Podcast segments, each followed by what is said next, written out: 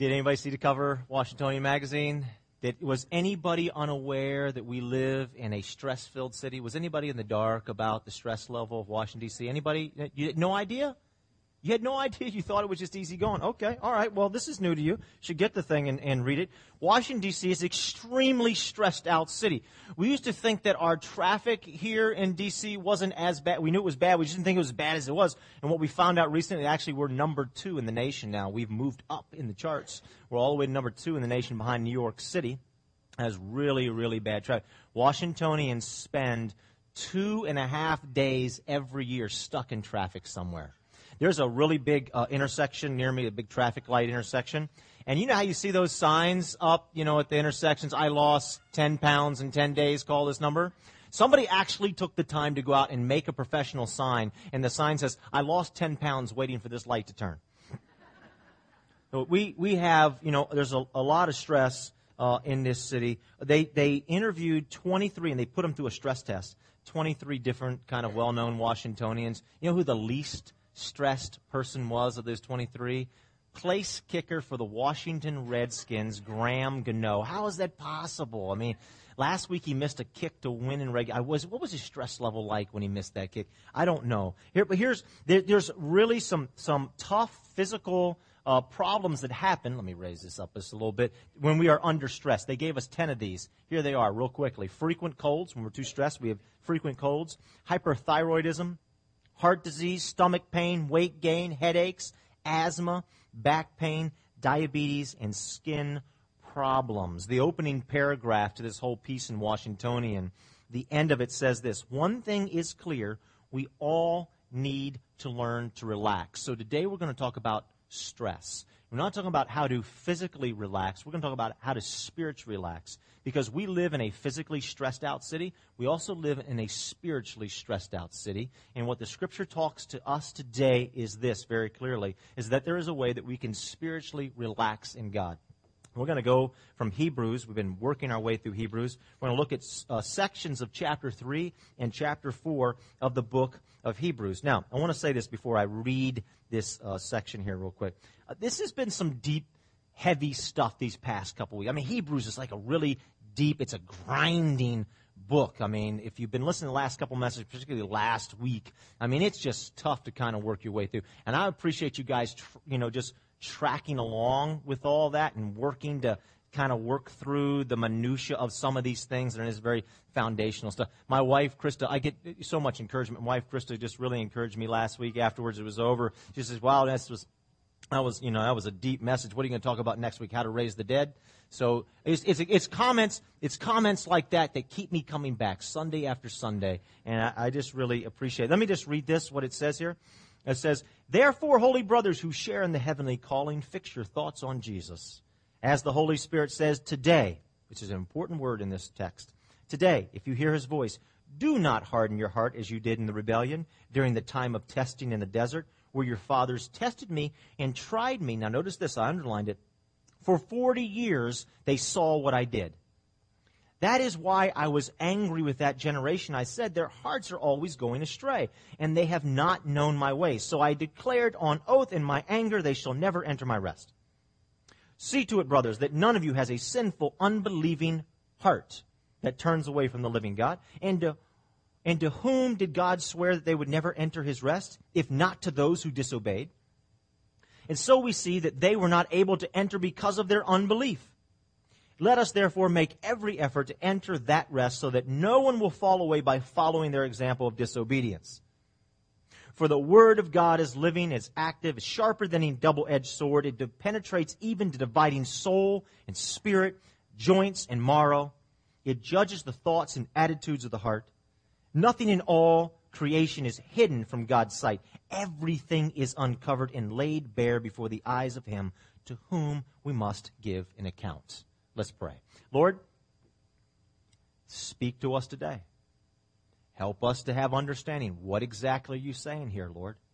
What does it mean to enter into spiritual rest? How do we do it? What keeps us from it? Give us clarification on exactly what your word is saying to each one of us, individually, corporately. In Christ's name, amen. Okay. uh, it, it's really important with this to, to have a proper context and understanding of exactly what's going on here. We have to put all of this in place. So, who's the audience? The audience here is the writer's writing to a church, writing to people who are in the biblical know, so to speak, okay? So, get that context. That's really important. The illustration. What's the illustration that the writer gives us here about this? It's about the Israelites when they were slaves, enslaved in bondage in Egypt. And so the illustration is when they got out of Egypt, trekked through the desert, got up to the promised land, and then did not go in. What did they see leading up to that point? What was their knowledge leading up to that point? Their knowledge was this, is that Moses comes, he's a Pharaoh. God says, let my people go. And what does Pharaoh say, everybody? He says, no way, not, not letting him go. So then what happens?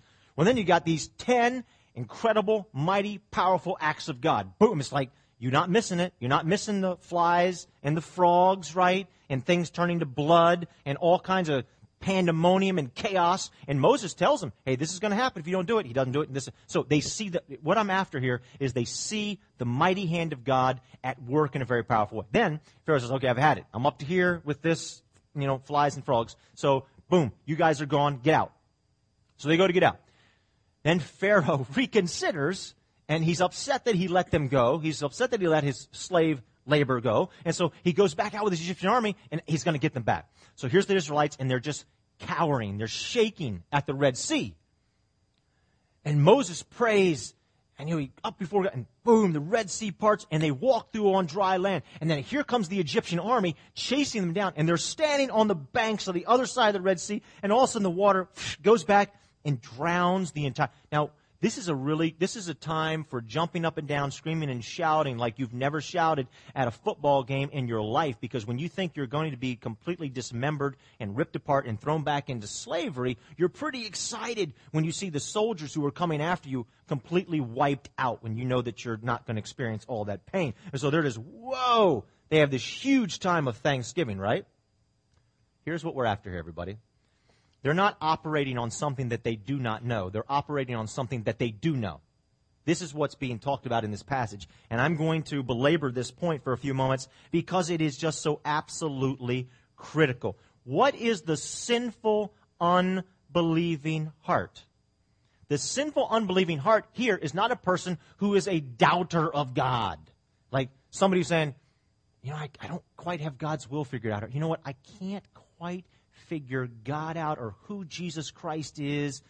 That's not the sinful, unbelieving heart. We're talking about people who are rejecting known truth. So please write this in. This is critical to understanding this entire passage. The sinful, unbelieving heart is this. A sinful, unbelieving heart is the rejection of known truth. It is the rejection of known truth. Again, this is not me trying to figure something out about God. This is me rejecting something I already know. Sometimes in the church, uh, we'll hear that if a person is a doubter, you know, man, doubt, boy, that's of the devil. Sometimes we make people feel guilty. Sometimes we feel guilty ourselves. Sometimes the church makes us feel guilty if we express some kind of doubts. What I am belaboring this point is because it's really important here to see that this is not what we are talking about. Many people are leaving the church today because they're expressing doubt. Somebody recently gave me an article out of Christianity Today. And what it says in this article is that people in their 20s and 30s in record numbers are leaving the church today. Like, they were fully bought in at one point and they're leaving. And what it says in this article here is that the top reason why they're leaving is that at some point along the way they expressed a concern, a question, or some kind of doubt, and they were shut down. So I want to read you a quote out of this article, okay? An unsettling pattern emerged during my interviews. Almost to a person, the leavers, these are the people in the 20s and 30s that are just flocking away. The leavers to whom I uh, spoke recalled that before leaving the faith, they were regularly shut down when they expressed doubts. Some were ridiculed in front of peers for asking insolent questions. Others reported receiving trite answers to vexing questions and being scolded for not accepting them. One was slapped across the face, literally. Well, what's wrong with that? You know, uh, we would have a whole lot less doubt, you know, if we could just, you know, slap a couple psh, people, you're doubting today, bam, you know. So, people are leaving. Here's the thing. the, the, the church should not be the worst place to express doubt. It should be the best place to express doubt. And Hebrews chapter 3 and 4 is not about somebody struggling with doubts. Hebrews chapters 3 and 4 specifically, please, if you hear anything else, you will never understand what Hebrews 3 and 4 is actually talking about unless you get this point. Hebrews 3 and 4 is about people rejecting what they already know. They just don't want any part of it. That is what this is all about. Why would they do that? Why would they refuse to go into what we're told in Scripture is the rest of God? And the rest of God represents here the promised land the place you want to go, the land flowing with milk and honey, a place of spiritual relaxation, a ceasing of work. It's the, it is the place of God's will for all of us to go. That is what rest represents here. Why wouldn't you want God's best? Rest represents the best that God has for you. Why would a person, why would I reject going into the best that God has? What would keep me, even if I knew it was the best? I knew it was the best. What would keep me from moving forward with what God had the best for me? Well, I want to offer to you a, a video clip here uh, in just a moment that, that, that talks about that. So, what you're going to see here in this clip is, is this person. They know because of their history with somebody, they absolutely know that everything ends badly, very badly, when they do what this person, you know, tells them to do. Like when this person's asking them in this clip to do something and the history, long history, always fails. 100% failure rate. 100 And so they say no, they're not going to do it. And then the person says to them, But you know, it's a great honor for you to try to do this thing. And they begin to do this. They begin to appeal to the person's pride. And when pride gets a hold of our heart, it causes us to do stuff that we absolutely know is going to lead to a problem in our lives. It's going to cause stress. It's going to lead us away from God's best. But pride deceives us. And you'll see pride get a hold of this person's heart. And they go and they do it anyway, and then they fall flat on their face. And then you can see the pain. You're going to see the pain all over this person's face. So let's run the video clip and let's see what we can learn from this.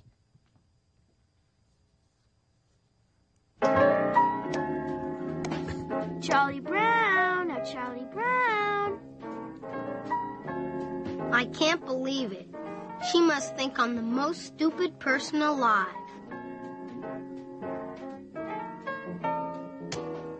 Come on, Charlie Brown. I'll hold the ball and you kick it. Hold it? Ha!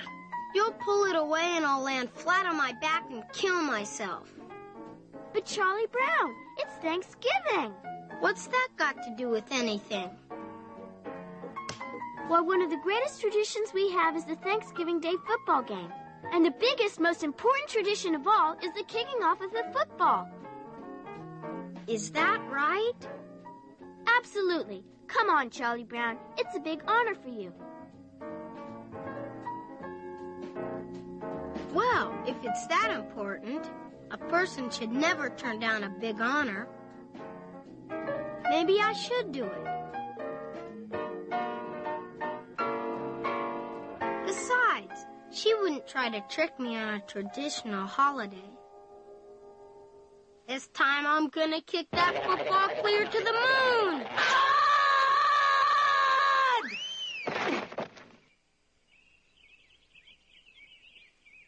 Isn't it peculiar, Charlie Brown, how some traditions just slowly fade away? All right, poor Charlie Brown. So what happened to Charlie Brown? He wasn't going to do it. He wasn't going to do this thing that was being asked of him, but pride got in his heart. And that's exactly so what we need to talk about today is pride. We need to talk about how that causes us to reject known truth. Here's the thing, everybody. Uh, Hebrews chapter 4, the passage I read there, okay? This is really important to this whole thing all of a sudden, in the midst of this passage about a sinful, unbelieving heart and not being able to enter into God's best that He has for us and wants all of us to experience, all of a sudden, out of nowhere, we have this interjection of these famous verses Hebrews chapter 4, verses 12 and 13. For the Word of God is powerful. It divides soul and spirit, joints and marrow, and it uncovers everything what happens is, is sometimes we reject known truth and we try, we try to say to ourselves, maybe even try to deceive ourselves, you know what, but I'm not really sure about this. I really don't know what the answer is, so I'm not going to act upon it right now. But in deep down inside of us, we absolutely know what the answer is. We might try to convince others and try to convince ourselves, but yeah, I'm not sure. I'm still confused about this. I don't know what to do about this. And deep down inside, we absolutely know what to do. We're just not. Acting that's the sinful, unbelieving heart that rejects known truth. When you know what to do and you reject doing it, what happens is, is day after day, if you do that, your heart gets harder and harder. And that's why the scripture says today. So, how does that hit us? Some of us here in this room absolutely know that Jesus Christ is our Lord and Savior. We know it and we're not going to act upon it. We're not ready for that. We don't want any part, we don't want to embrace the lordship of Jesus Christ. We don't want to receive him. We know it. When you know, we say to ourselves, I'm not really sure who Jesus is. I'm still a little bit confused. We say to other people, you know, I'm not there yet. But deep down inside, we're there. We know what the Bible says about forgiveness. You know, I know I should really extend forgiveness to this person, but you know what? Ain't no way I'm doing that. I know what the Bible says about gossip. I'm just not going to stop gossiping. It makes me feel too good. I know it's not God's best. But see, it's the rejection of what we already know.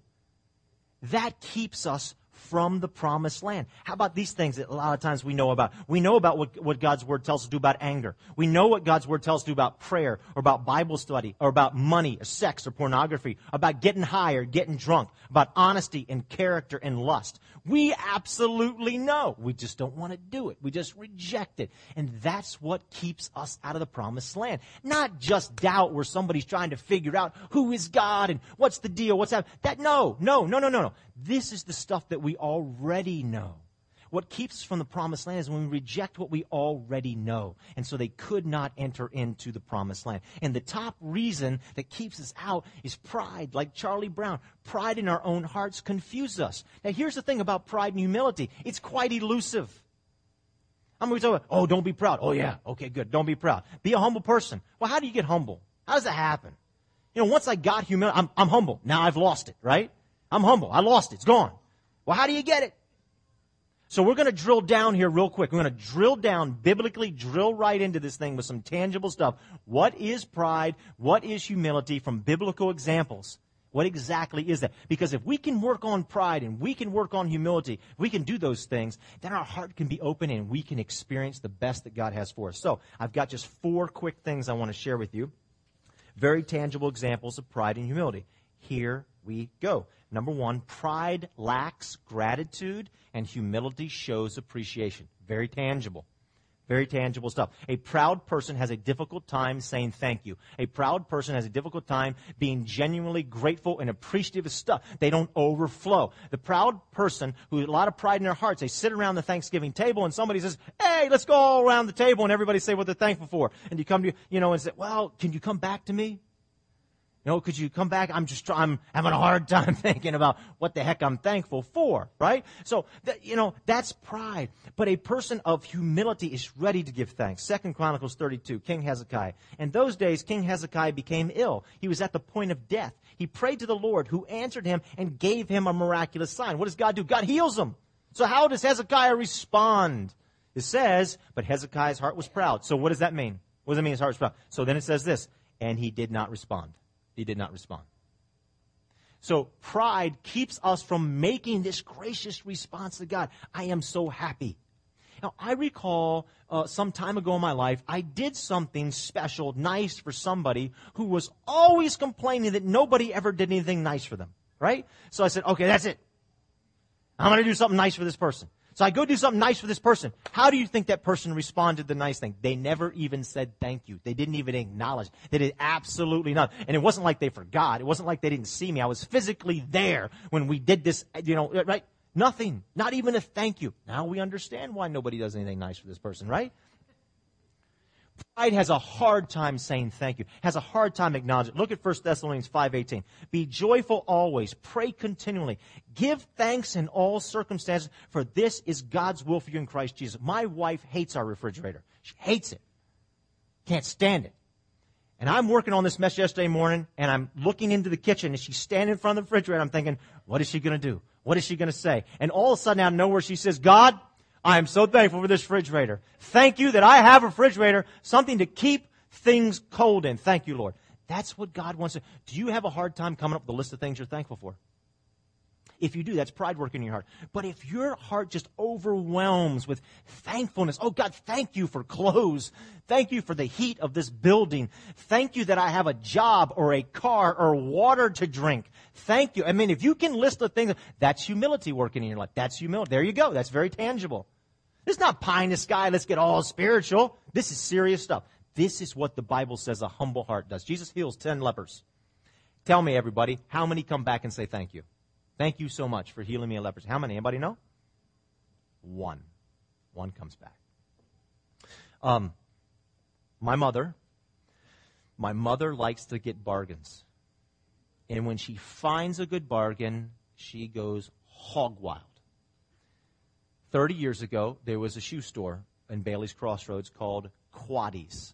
Very odd name. Quaddies. And they showed all kinds of shoes, but one of the shoes that they sold was a shoe called the Quaddie.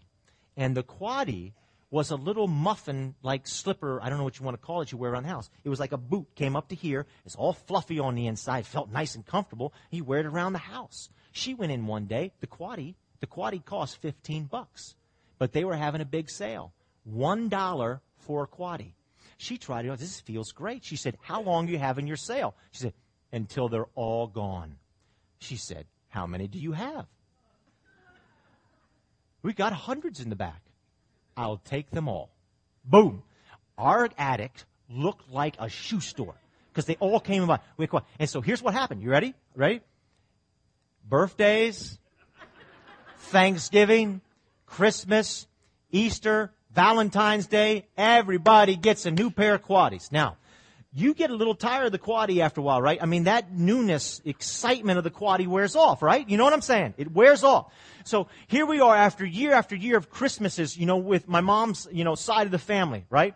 And giving the quaddie out. Now, my Uncle Bump and Aunt Janet had four girls, kept trying to have a boy, couldn't have a boy, they had four girls. Every year they're getting the quaddie, right? So don't you think that these girls, these, you know, teenage girls will get a little sick and tired of the quaddie? No. You give them the quaddie, it's like they'd never seen a quaddie in their life. Oh, Aunt Dorothy, thank you for the quaddie. They come over and hug her and they just won the lottery. Thank you for the quaddie. And they putting the quaddies on and running around. They're excited. Now that's a humble heart, right?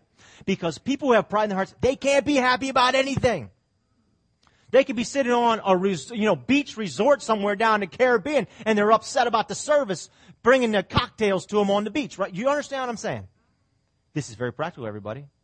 So you are a humble person if you are just a thankful person It's overflowing from your heart. You are a proud person if you have a hard time thinking of what to be thankful for. Period. Okay. Now, here's the next one. Um, pride is easily angered. It's moody.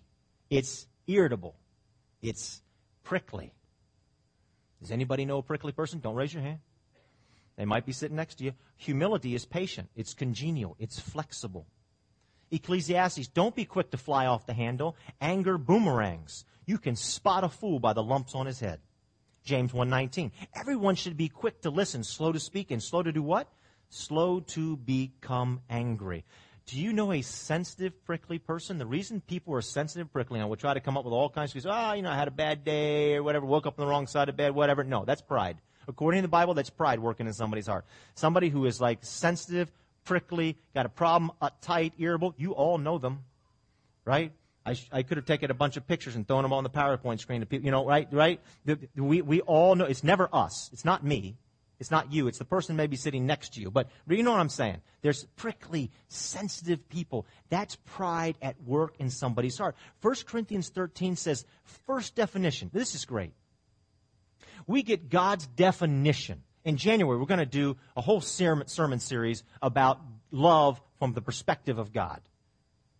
The first thing we're told, and this has always got me, this is God's definition of love. Love is, and always the first definition in a dictionary, in Webster's dictionary, to me, always carries the greatest weight. So what does God say the number one thing love is? Love is patient. What is the Greek definition of the word patient that's given there? Long suffering. Long suffering. So Humility is willing to suffer a long time.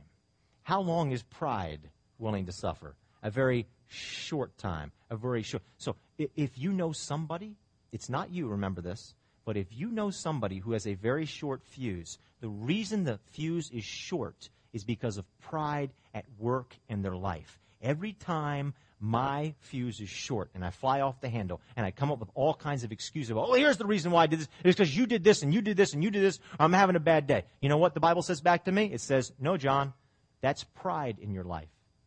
That's what that is. You're flying off the handle because of pride at work in your life. It's very, very, very tangible. Okay. Um, it's getting quiet, so let's move on quickly. Uh, pride. Pride is self focused. Humility is other focused. This is very important. We must get clear on this one here. Pride is self focused, humility is other focused. In a positive sense, we all understand this. Somebody says, I'm so great, look at me. And well, that's easy. Oh man, that's a arrogant, whatever, blank, blankety blank, right? We all know that person, right?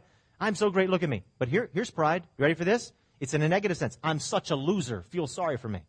Well, is that a person who has pride? Absolutely. Because the definition here is to be self absorbed. And whether you do that in a positive or negative sense. So we might come along and say, you know, I'm so down on myself, so I really can't have pride, right? Oh, yes, you do. Yes, I do. When I mope around and I wallow in self pity, that's pride at work in my heart and life because I'm self. Romans 12:3 says we should not think of ourselves more highly than we ought. I did a study of that. What does that mean highly? It means volume. You should not think about yourself a whole bunch. You should not spend a lot of time thinking about self is what is being said here. Last one. Pride flips out over criticism and humility learns from it. How do you handle criticism? if you have a really difficult time with constructive criticism and you just flip out or you get obsessed over it, you can't stop thinking about it, you anger, you try, try to come up with excuses about why and what and all this kind of stuff like this, that's pride at work. Proverbs chapter 12 says it is stupid. The Bible says something is stupid. You don't get the Bible saying that often. It's stupid. It is stupid to hate correction. Proverbs 29. Whoever stubbornly refuses to accept criticism will suddenly be broken beyond repair. Man. You know, this talking and getting tangible about this pride and humility stuff is quite uh, irritating. Because, man, it really just hits home. I'd rather talk about it in some kind of far out sense. I want to be humble. But, man, when you get real practical, what the Bible says about it, it's right up in your grill, isn't it? Pride and humility. Criticism. Are you devastated by it? Do you obsess over it? Do you explode about it? Because that is pride at work. Humility loves correction. Would it be okay if I talked about my mother-in-law for a moment? Anybody be er, everybody okay with that? nobody raised their hand, so let me say something my mother-in-law she's got uh, three sisters. There was four sisters in the family and boy they just they love each other very much. And one of the sisters who has passed away her name is mary. And mary worked for the 700 club. Anybody know what the 700 club is? A couple of you. Pat robertson 700 club down in virginia beach. So you, they have a tv show and you'd watch it and this is years ago, it's a couple decades ago, she's working for them.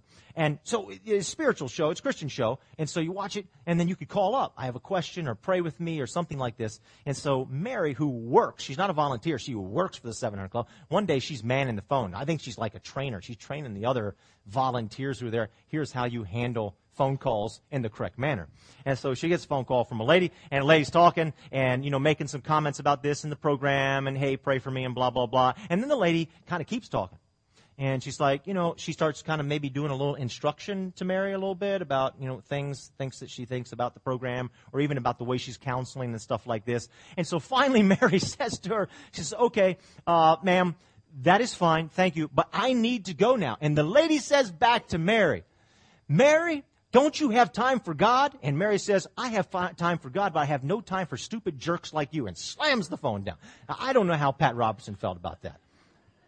I don't know if that was part of the training manual. But here's the thing How do you handle criticism? Do you get immediately angry at constructive criticism and you just want to slam the phone as I have no time for this? Pride and humility. Pride is the thing that is going to keep us, it's going to keep me, the pride in my own heart is going to keep me out of God's promised land. The rest, the best that God has for me. And if I really want to get serious about moving forward and not rejecting that known truth, if I want to get really serious about it, then I got to get serious about getting tangible about pride and humility and working that pride out in my life in tangible ways. So we're going to talk more about this in the house church because I'm afraid there's a few more tangible points in the scriptures on what exactly pride is and what humility is. And so we're going to talk about that. We're going to talk about some of these points next week in house church. Uh, I'm going to pray, and I want to remind you if anybody would like prayer, and these are wonderful things to be prayed for. I mean, if you're having issues with forgiveness, or you're having issues on that long list of stuff I went through, there's nothing like having somebody else pray with you about it. The prayer team is always right over here afterwards. Somebody just said to me three days ago, they were going through a really tough time, a really tough time. And they said, I went up after service was over and I had the prayer team, and they said, it helped me so much. There are not a person in this room who does not struggle with the issues of pride. Me included, that's for doggone sure. But it will rob us of what is best. Do not allow yourself to be robbed. Let's pray. Lord, thank you for your word.